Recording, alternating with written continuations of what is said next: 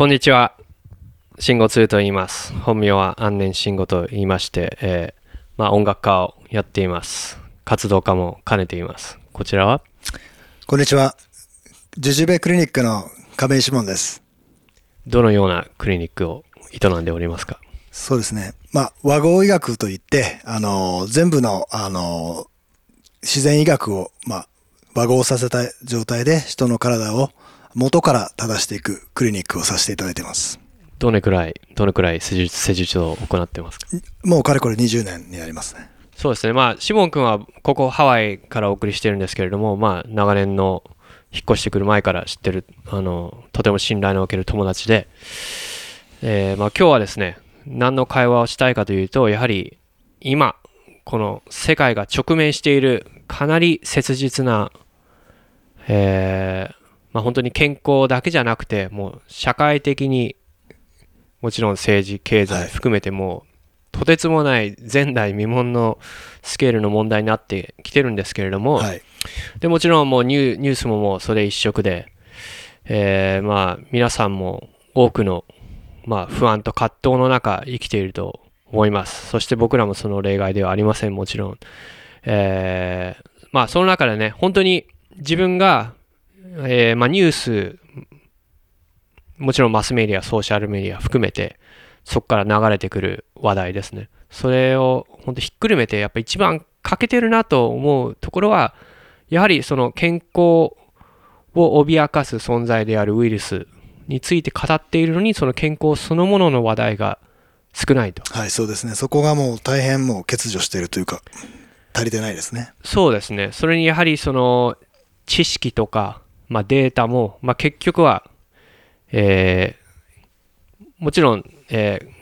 なんていうんですか、その公式なデータとされていても、やはりちょっと人に頼っている部分があるというか、ある意味そのデデータによってすごく、その実際に起きている、えーいろんな制度もそうですし、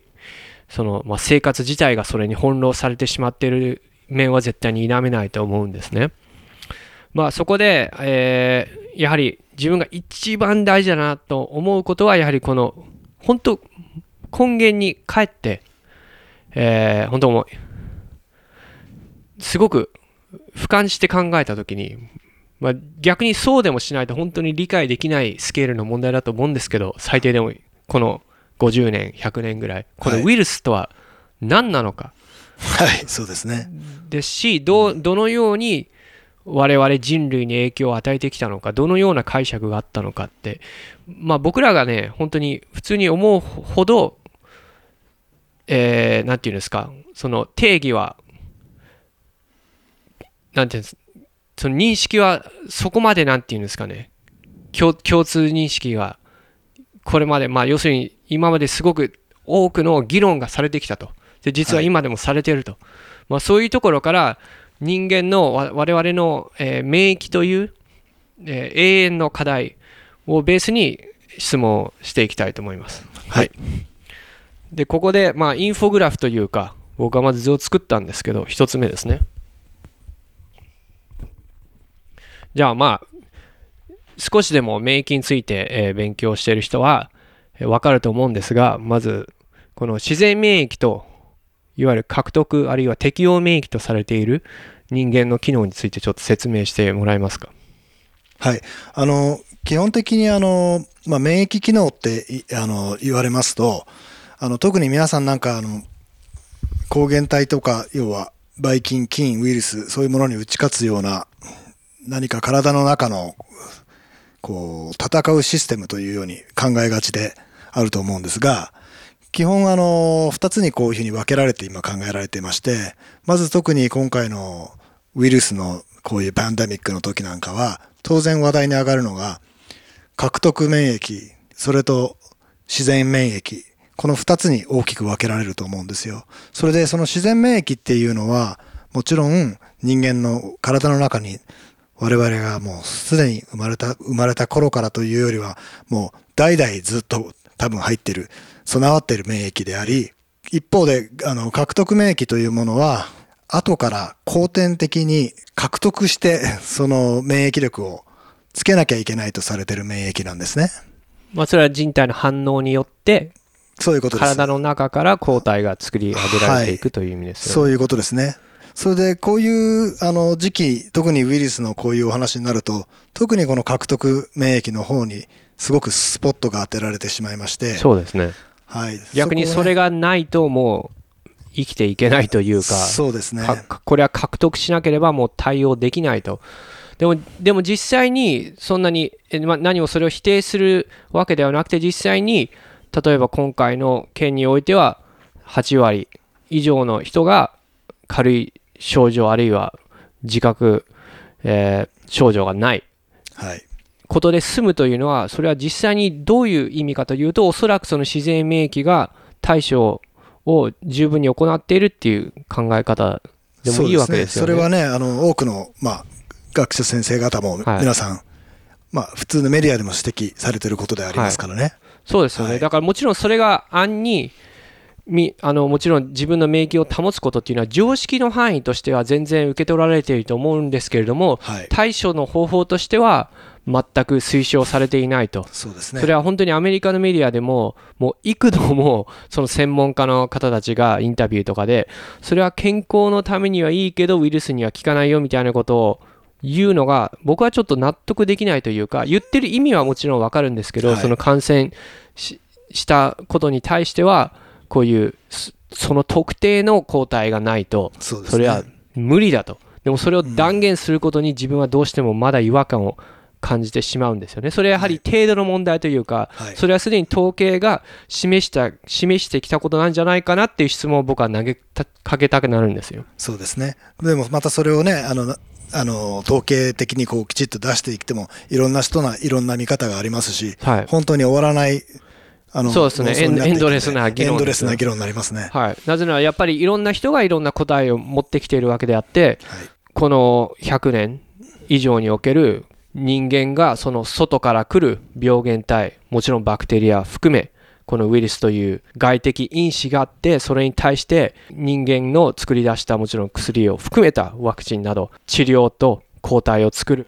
その解決法ですよね、はいを医医科学が示してきたとい。うことに皆さん信頼を置いて自然免疫とその医療との関係が成り立ってきたと思うんですけれども、はい。そもそも僕がこのサイクルにしたというのはやはりその人間が人生においていろいろな因子によっていわゆる免疫が鍛えられていくというか、まあはい。簡単に言っちゃいますとそこでどんどん、えー記憶をしていくというシステムだと理解してるんですけれどももちろんそれが何百万年も人間が進化していく中でちょっとずつもし子孫を残した場合にはそれが何らかの形で獲得していく免疫もあるんじゃないかなはとい。思ってるんですけど、はどうですか？おっしゃる通りだと思います。で、その免疫のその見方一つにとっても、1個とか2個じゃないわけでもちろん、うん。例えば先ほど言った白血球のそういう反応が、はい。こういうふうにばい菌体の中をこう掃除して菌をやっつけてっていうようなものは一般的に皆さんが思いつくものであり、はい。その他にも様々な体の中の血液循環からリンパの流れから、ね。はい。もう分子構、もう細胞の中の分子構造の中の元素の、あの、ね、異化作用、分化作用まで、はい。あの、すべて入れた、ひっくるめた上での、そうですね。あの、その一つの恒常性とかホメオスタティスとしての免疫なわけですよね。はい、だから本当に、はい白血球って言ってももう何種類もありますし、はいそもそもの人間の肝臓と腎臓とその間の血液の中で運搬される伝達システムの中での出来事ですからそうですね。やっぱり一部を切り取って見てその中から解決法を提案することは可能であってもそれが必ずしも正解でないということを今までのもう歴史が示してるわけですよね。はいだからそう簡単に万能薬は見つからないし万能なワクチンを作ることは難しいということを証明してるわけですよね自然が。はい。で、まずあの、その、うん。ふ二つ、まあ、二つに分けるというよりは、まあ、まず一一般的なその見方、うんウイルスというものが、じゃあ悪であって、うん。ウイルスというものが害であって、うん。それがまあ、病原であり、うん。はいそれに対してどういうふうにこれを弾き出すか叩き出すかというような視点に立ってしまっているというものが実はものすごくあのあの西洋医学の方の,、あはい。あの見方なわけですよ、はい。それで実際はでも東洋医学だとか多くの世界中の西洋医学以外のはい。全ての伝統医学の見方っていうものは全く逆で、はい。あの実際はあのウイルスというものがうん。害であるというように見ないわけですね。で基本的に昔からその疫病っていうコンセプトはありましたが、うん。そのウイルスが体に入っているっていうコンセプトはなかったわけで、うん。でそれは昔だから顕微鏡技術がなかったからだとかじゃなく、うん。うん。今のこのあの電子顕微鏡なんかが発達した時代でも、はい東洋医学とか全ての伝統医療というものははいウイルスを攻撃をする治療を全くしないわけですよ。うんうんでポイントで言うと体の中のうん。免疫機能を正常化に、はい。正正常はい化させる、戻すことで、はい。あの体を良くしていこうというもので、全てが成り立つ。向上性を取り戻すと。構造性を、を取り戻すということで、うん。戦いを勝つための漢方薬でもなくて、ね、それを叩く叩くための薬でもないわけですよ。はい、なるほど。全然違ってきます。逆。に自分のはい、自分の中の循環を正常化させると。そういうことですね。はい、それでまあこれもねこういうなんか免疫のレクチャーをするためだけに作ったんでなくてその今起きている本当にもう社会的政治的いろんな問題あるいはいろんなニュースその中で自分はあるねそのさっきあのシモンさんが言ったことと同じような発想の転換によってなんか全てがもうパズルみたいにパーってはまってった錯覚というかがあったんですよね。それをちょっとはい、どういうあれかというと、まあ、ここにウイルスってあるけどこのウイルス自体をあのまあ何らかのメッセージというかえー、なんだろうなんか伝達分子というかなんていうんですかね。結局何らかのメッセージを持った、まあ、言言ってもそのウイルスっていうのはもう DNA か、まあ、DNA、RNA も自分は生命だと思いますし生命の信号だと思いますしただあの自分では増えることが増殖する機能がないから生命ではないっていう定義づけもあるわけじゃないですか。それも西洋的な見方かもしれないんですけどまあもちろんそれを否定するわけではなくてそのメッセージ自体が複製する機能が自ら備わってないとすれば感染とされるその細胞の中に入った時に複製されるわけですよね。はい、でもさっきおっしゃったその電子顕微鏡で見れると言ってもさらにそこには限界があるわけであって。電子顕微鏡は写真は撮れるけど動画は動画は撮れないというか、はいはい、なのでその誰もウイルスが細胞の中に入っていく姿を見たことは一度もないわけですよね。いですね。はいですからその逆転して考えたら細胞の中でしか複製されていないということは細胞が作ってそれを出しているという逆転の発想もできるわけであって、それがあの人間の例えば人間由来でなくともだどこかしらの細胞が作ったものがどこかしらを経由して人間に入ってきてさらに人間がそれを増増幅させてまた出しているという循環で考えることができるそうですねね。大きな循環で考えることができます。そうですそうですそうですだからもちろん現代の社会においてやっぱその個人のね健康という観点から考えたらもちろん外的因子には変わりありませんしそれを病原と呼ぶことも可能です。はい。もちろん。ただそのものは同じものを違う角度違う光を当ててみても全く別のものはい、として見えるようにね。はい、結局本質は何かって考えた時にそこには善も悪もない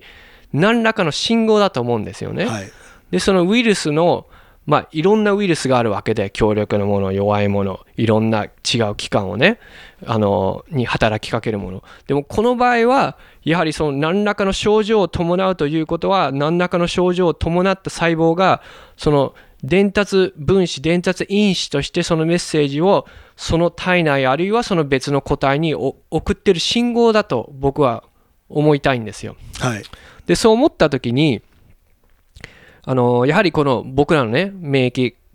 があり獲得されていったものっていうのは何百万年もかけて培ってきたものじゃないですか、はい。明らかに。どこまで進化論を捉えるかには人にはよると思うんですけどはい、その場合に僕と例えばシモン君がえーまあ原始人で一緒の群れでね生活してるとするじゃないですか。そしたらおそらく僕が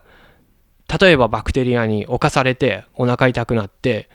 もう本当に熱出してる時に生まれたウイルスというのはおそらく同じ群れにで同じ群れにいて属して同じ水を飲んで同じ食べ物を食べてるあなたには有効な情報じゃないですかそれは。そうですね。そういうことになりますね、はい。はい。だからそうそうやって原始的な意味で免疫を集団で獲得していったシステムがこのウイルスというあの伝達の手段でありウイルス自体がそのメッセージなんじゃないかなって僕は思ってるんですよね。そうですね。はい、あのそれはほらあの要は生命科学っていう、まあ、枠で大きな枠で見れば人間も地球のうん。一部であるわけで我々の体は地球の元素で全てできてます、はい。それで周りにいる人も動物も葉っぱも木もうん。全てうん。一つの生生態系なわけですよね、はい。でそういうふうなあの大きな目で見ると、はい。そのあの理論はすごく正しいと思います、はい、ででそこでね例えば同じメッセージを受け取っても人によってこれだけ反応が違うっていうのはどういうことだと思いますか？それは年齢に限らず。まあ、あの基本的にまず一つ話の中ですごく大事なポイントはそのウイルスの本質っていうのは何かって言ってしまうと、まあ、うん。物質レベルの話をすればうん。自分の細胞の部品なわけですよね、うん。どうしてかって言ったら中から RNA ウイルスの場合ですと、うん。細胞質の中のタンパク質を使ってウイルスができて中か。ら出てくる。まあ、複製されていくと複いうか。製していく。ということは、はい。ウイルスイコール自分の細胞、自分の体の一部であるという物質的にははそうですね。物質的にはそういう認識なわけですから、はそこのところをやっぱりしっかり見ていただくと、はいうん。特に大事なのはその病気の発症のクオリティというものは、うん。ご自身のその元にあった細胞うのん。状態にとても関わるはいので,、ではないかというのがあの自然医学からの見方なんてかです。細胞一個取っても宇宙ですからねあの中はね。そうですね。もう一つの生命体というか、はい。本当に実際に科学的に証明されただけでも、はい。その複製の過程っていうのは本当に精密でどうやってそそこまで細かくあの分かれていくんだと。いろいろな酵素いろいろなタンパク質いろいろなねその、えー例えばその遺伝子がせ切断されてコピーされてもう正確に正確に行わなければ成立しないわけじゃないです。ですね。本当に奇跡的とも言える複雑な構造がもちろんウイルスの複製だけじゃないですけれども体の中で常時もうな何何百億個のそれ以上もの細胞の中で起こっている中でのはい。出来事なわけですからね、はい。そういうふうに考えていかないと本当にウイルスだけが悪者であり私たちはもうそれをそれに対してもうなす術がないというふうに教え教えられて実際には統計的にも抑え込んでいる人が大半であってもそれに対して私たちは免疫がないとまで言われる。その中でもちろんその免疫をねが下がっている人たちに対してはもう全力で社会を挙げてケアするべきだしそれはもう社会的な問題だと思うんですね実際、でもその中であの僕はこういう構図として見たら初めてその実際にその起源どこから来たのかいろんな陰謀説も含めてそしてこのこの人間のねちょっと言い忘れましたけどこのサイクルがある中でその症状に対して自然に出てくる抗体を先回りしてこの例えば不活性ワクチンだったり新しくできているあの試している RNA ワクチンだったりに対して抗体を作り上げる。でこれが効くんじゃないかみたいなこのせめぎ合いが今の人間の医科学最先端の医科学であるわけですよね。はいはい、だからこの関係性っていうのはやっぱすごく大事だと思ってあくまでもこの人間しかも人それぞれ違う体質の免疫をサポートしていく役割が医療であるべきだと私は思ってるんですね。そうですね。でまあそのだからさっき言ったその社会的な構図をね全部はパズルみたいにはめてった上でこの実際社会の行き着くところはどうなんだ？解決策はこのワクチンしかないのかみたいな考えた時にやはりその自分の免疫に立ち返らないとなんか無駄な議論がすごく起きている部分もあると思うんですね。今実際に病気になっている方たちのことを踏まえて言ってるんですけれども。はい。じゃあそこでねもう一個作ったのがこの免疫じ自体は何なのかって考えた時にこの免疫をねあえてこの三角形で表現した時にまあ、満たされている状状態、ちょっと中くらいの状態、そして免疫が低い状態ね。はい。でこれも本当ざっくりなんですけど、この免疫をいわゆる上げるとイメージしているもの、あるいは実際にその正常なね、免疫を保つために、やはりその人間がその機能していく上で、あるいは人間を構成する物質っていうのはやっぱその必須栄養素とされてたり、はい。ちゃんと食べる、ちゃんとその水分を取る、ね、このサイクルを保つ、その食べ食べたものがちゃんと腸内で、あのーしっかり噛むことに始まり、はい。消化されてるか、そのエネルギーが循環してるか、無駄な老廃物溜まってないか、運動してるか、日光を浴びてるか、これも全部ビタミン的にも解明されてるというか、はい。それあとはもう精神的なあの環境がいかにホルモンにもその脳幹から影響してもう血液中の白血球の作用にまで影響が明確にあるということが分かってきてる。はい。であとちゃんと睡眠をね取る。でこれはぶっちゃけ常識というかみんな知ってることじゃないですか。でも逆を見てみましょうね。栄養失調であり脱水症状でありいろんなもののバランスが崩れてると。実際に薬物とか、えー化学物質を知らず知らずだったりあの恣意的に放り込んでる。ね。あとその肉体いった精神的なストレスさっきも言いましたけどそのコルチゾールが生まれていろんなストレスホルモンを生むことによってその原始的な知恵として人間はその免疫を一旦一時停止するんですよね。そうですね。はい。一生懸命逃げたりしなきゃいけない時に、い。いちいち免疫が気にしてらんないから。だからそそれがバランスが崩れちゃうと本当に大変なことになるということが今回も分かってますね。はい。それであと環境汚染ままたそのリカバリーの不足。だからこういうことがある意味これって簡単に言うともう現代病っていう言い方もしたくないんですけどもこ逆にこっちが常識なんだけどこっちが現実みたいな部分あるじゃないですか。そうで。すね。こちらの方が普通に見えますよね。はい、だから本当にもう読んでるだけで具合悪くなるんですけど、はい。僕も含めてみんな当てはまる部分ってあると思うし、はい。ちゃんと食べてない、はいはい。ちゃんと健康いろんな意味で体を犠牲にすることが仕事の定義となっている、特に、えーね日本もそうですけどこの現代の社会において。だから僕がなんでこの図を作ったかというとこういうことが習慣となってしまってるのにもう気休め程度にその例えばちょっとあのい美味しいもの食べたとかあのビタミン取ったとかだからそれはもちろんプラスであることには変わりないんだけれども根本的なところを改善しなければこの傾向として習慣循環としての免疫レベルのその向上化はあまり望めないと思うんですよね。そうですね。あの、はい。まあまあ我々のクリニックでもその一つに偏らないために、我々ではクリニックで5つの基礎改善という生活の改善法で、まず1に意識で、2に呼吸で3に水のことがあります、で4にあの食事、うん。で5にあの毒素と、ん。こういうような順番でね、はい。あの全体を整えるようにお勧めしてるわけですね。だってそその具体的にその血液のこととか血液のはい由来だったり、いかにその食べ物がそれこそ血となり肉となりっていうのはもう昔の人のすすごい知恵ですよね。はい、その特にその、あのね、東洋医学だとかさまざまな自然医学がありますが、はい。今のあの時点ですと、うん。全部があの実際は西洋医学の考え方にすごく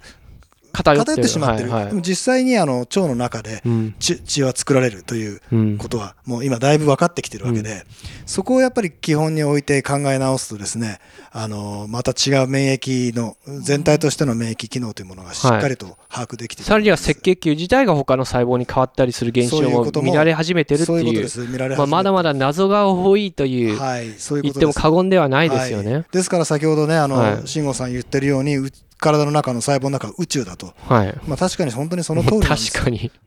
そうだからこれもねさっきの免疫の循環と一緒でこれをじゃあ今のね現状に当てはめてみるとその統計的にも分かるように実際に問題となっている部分っていうのは本当ここなんですよね。はいその免疫の落ちてもちろん生まれつきの方もいるかもしれないですしこの免疫の弱い方あるいは落ちている状態がいかにウイルスの伝達物質が入ってきた時にその反応が過剰反応してしまうか。そしてその過剰反応がさらに連鎖反応を生んでしまう。はい。だからそこは社会的に深刻な問題だと思いますし、まずそういう状態の習慣から抜け出すことが大事ですし、それを当たり前としないと、結局は逆算していけばその医療崩壊をするっていうことが一番のあってはならないことであり、そのためにいろいろな政策が取られてきてるわけですから、はい。はい、だからそことねそのその細胞の中の現象とその社会的な現象もすごく自分は似てると思ってて。その社会の中に情報が投げ込まれた時にパニックをすることによって本当は守らなきゃななければいけないその一部のねあの部分に力を注ぐべきのところがもうパニックをすることに連鎖反応でもうどんどん健康なあの部分まで影響をもう深刻な影響を及ぼしてしまうと。ただ影響を及ぼすだけじゃなくて。だからこのウイルスというのは本当に例えば僕らが今こうやって映像を撮って情報を出してるのと一緒でみんな何何らかの意図があってその伝えようっていう気持ちがあってやってると思うんですけどウイルスはその例外じゃないと思うんですよ。はい。それでさっきのその循環でねちょっともう一回見せましょうか。この循環でこのメッセージがあると思ったら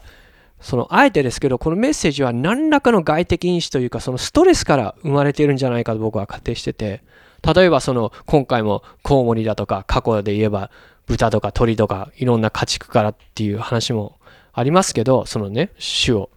あの英語だとズーノティックって言うんですけどあのトラントランスファーしていくと飛び越えていくと垣根を。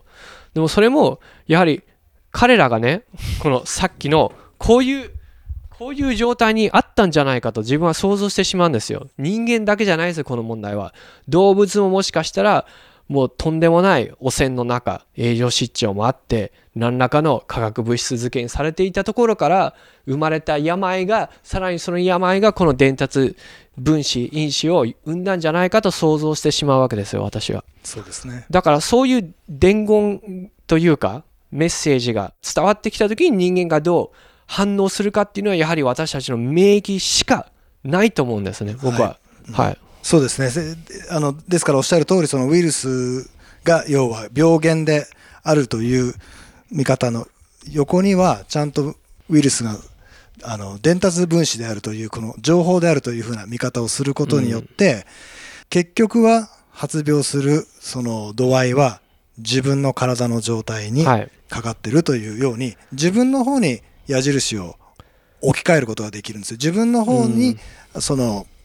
あのーなんていうんですか自分の方であのパワーをちゃんと持てる持ち,、はい。持ち返すことができる。はいそれすごく大事だと思う力を取り戻すことですね。力を取り戻す。実際にそのはい。話題に、話題に関してもそうですしやはり自分の外自分の外で起きていることに話題と自分のエネルギーと想像力まで集中してしまうと、はい。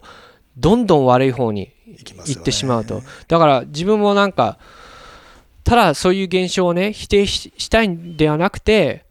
より能動的に自分と周りの人を守っていくためにはそのための具体的な知識行動があると思うんです。特にこの長期的な面でね、はい。これからの今今どうすればいいかっていう短期的な直面している問題だけじゃなくてこれからどうやって生きていかなきゃいけないかっていう時にさっきのような問題を無視しては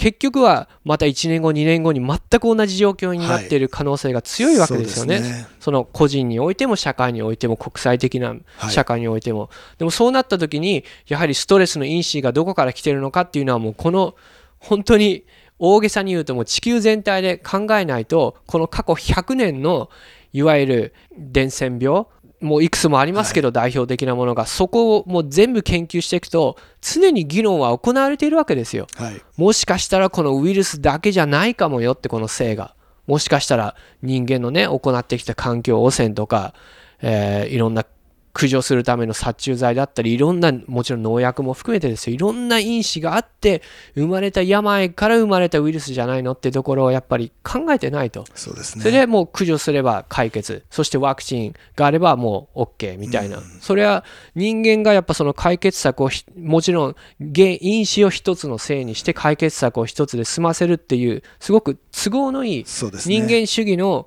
考え方がそれを生んでしまっているのではないかなと。いわゆる合理主義。そうですね。おっしゃる通りそこがものすごくもう我々の文化的なもうはい。問題なんですよね、もう実際は。文明的なみたいな。文明的な、はもうカルチャーの問題になってしまってますね。まあ、ですから、やはりあの、うん。自分にあの主導権を持ち直すという意味では、まずはその敵というものがもしかしたら敵じゃないかもしれないという考えを持つことも実は大事だと思いますし、はい情報因子として入ったとしても、うん中から出てくるときには自分の細胞の部品を使って出てくるものがウイルスなわけで、はい。ですからそうすると元を対して考え、正して考えていくと体の状態を良くしておくと発病の状態も軽く済むんではないかという見方もものすごく大事な見方なんですね。で、先ほどのこのチャートのにここの部分のはい。低い免疫の状態とこのような、うん。これをつくの状態を作るこのような生活をしている状態ではい。獲得免疫をじゃあ待って早くウイルスを蹴散らそうなんていう考え方を続けていると、はい。一生終わりのないサイクルに入っていきますからね。そうですね。あるいはこういう物理的にそれを防御したところで、距離を保ったりマスクしたりっていうのも否定はもちろんしないですけれどもそれをそういうエチケットをこなした上でもやっぱり体の中を無視ししてしまっては何の意味もないというかあの何もウイルスが来たから問題ウイルスが去ったから問題ないっていうそういう簡単なねあの考え方ではそれこそ同じ問題を繰り返すだけだと思うんですけどね。はい。はい、だもちろん具体的にね今回は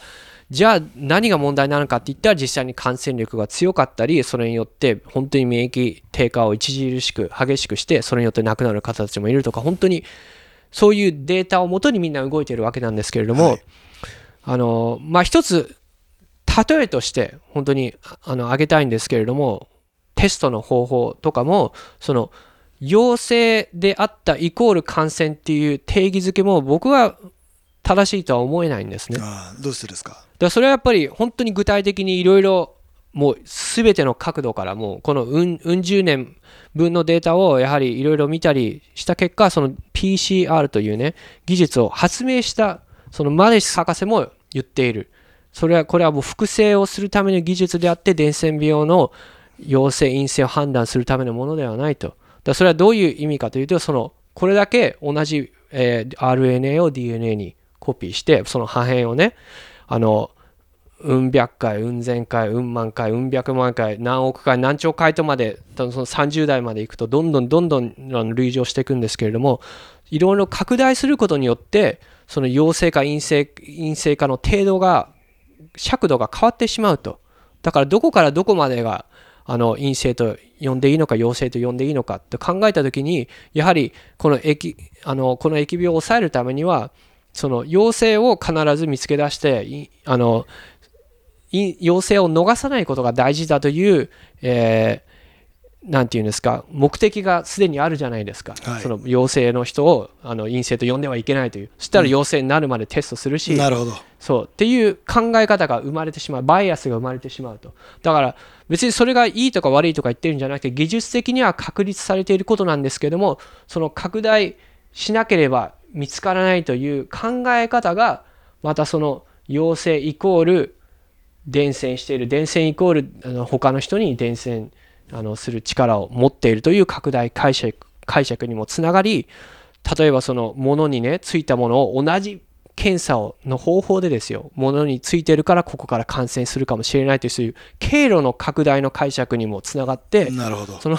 経路の拡大解釈によって政策も拡大していくと、もう無限にはい。拡大していくという、それが今度はもう精神的なイメージにも増幅されていくという。無限ループにはまっているような気がしてならない。はい。だからそういう危険、なんていうんですかね、危機管理というか、あの、を持つことは非常に大事なので、もちろんそれが危険でないって言ってるんじゃなくて、ただその拡大解釈が増幅されていく中で、実際にね、この免疫に照らし合わせて見なければいけない。そして、じゃあ統計は何を意味しているのかっていうところ、バランスを取らないと、そっちが先行してしまっては、本末転倒だと思うんですよ。なぜなら、僕たちの免疫はもう人の数だけ内容も違えば、抗体も違えば、いろんな新陳代謝も違えばでしょ？それに年齢も違えば、ねはいそこを人間の方に話題を持ってこないと、はい。本当に外的因子の拡大解釈だけで話が進進んでしまうし、みんなそれでストレスしてしまっている印象を僕は日本だけじゃなくて世界中で起きているんじゃないかなって思いますし、それが多分何ヶ月か何年かしたらもっと明らかになるんじゃないかなと予想してます。なるほど。はい。まあ、基本あのあの特にあの私がもうものすごくお世話になっていた森下圭一先生というあの、まあ、自然医学のはい第一人者の先生なんですが、はいまあ、彼のあの見方ですと、まあ、ウイルスというものはもともと細胞細胞の中から湧き出てくるものであるからという、ちょっとい最初ね聞いた時はみんなびっくりするような意見をお持ちだったんですが、はい。基本ここの森下理論にこう沿ってももちろん考えてみるとですね、食べ物をちゃんとと整えることで、わまあ発病しないように持っていくのが一番いいいいやり方であるということをはい。はっきり提示されてるんですよ。はい。ですからやはり自分の方にその主導権を握るはい。握り返すという意味ではやはり日々のあの生活習慣をできるだけ改善してね。それを例えば能動的に具体的にね、うんはい。能動的に解決することと、まずはその意識の中で変なストレスを持ってしまって、はい。常に怖がっていれば体に悪い免疫免疫がさ、機能も下がりますし、うん。作用も下がりますし、うん。食事なんかでもね例えばじゃあウイルスに打ち勝とうというこの態度を持つと、はい。また肉食をしてパワーをつけてはい。あのウイルスを叩き出すんだというような感覚でやると肉食によって血液が酸毒化して、血液が汚れてまたそこで逆効果を生む。そうだから結局これを逆に除くことの方に先に努めた方が現代人はまずはいねいんじゃないかなみたいな。こちらを取っていただいてね。そうこれはもうもちろん当たり前なんですけど、ははい。いそういう本当バランスですよね。だから実際に具体的に人が健康を損なってしまっているところから目をそらすこともできないけれどもその原因もやっぱ掘り下げていったらやっぱこういうところに多かれ少なかれというか多かれあるんじゃないかなと僕は思うんですね。はい。だから本当にこの中だけで議論がどんどん推し進められていくとさっき言ったみたいにどんどん医療により頼らなければいけない、ね。はい。医療がなければ私たちは生きていけないっていう結論に導かれてしまうと自ら,、だからそれはあのもちろん自分にとっても周りの人たちにとっても社会にとっても良くないと思いますし、はい、そういうもちろんもうちょっとポジティブなね循環情報を含め目指していきたいなと思ってますし僕はそのことに対して非常に危機感を抱いています。はい、でも今あの、ね、お話ししたようなそのこのウイルスがはい、メッセンジャーであるという、はい。こういう見方っていうのは実はあの東洋医学とかはい。全ての医学ではね、うん。昔の伝統医学西洋医学以外の医学ではものすごくフィットする考え方です。ありがことれは本当にあの要は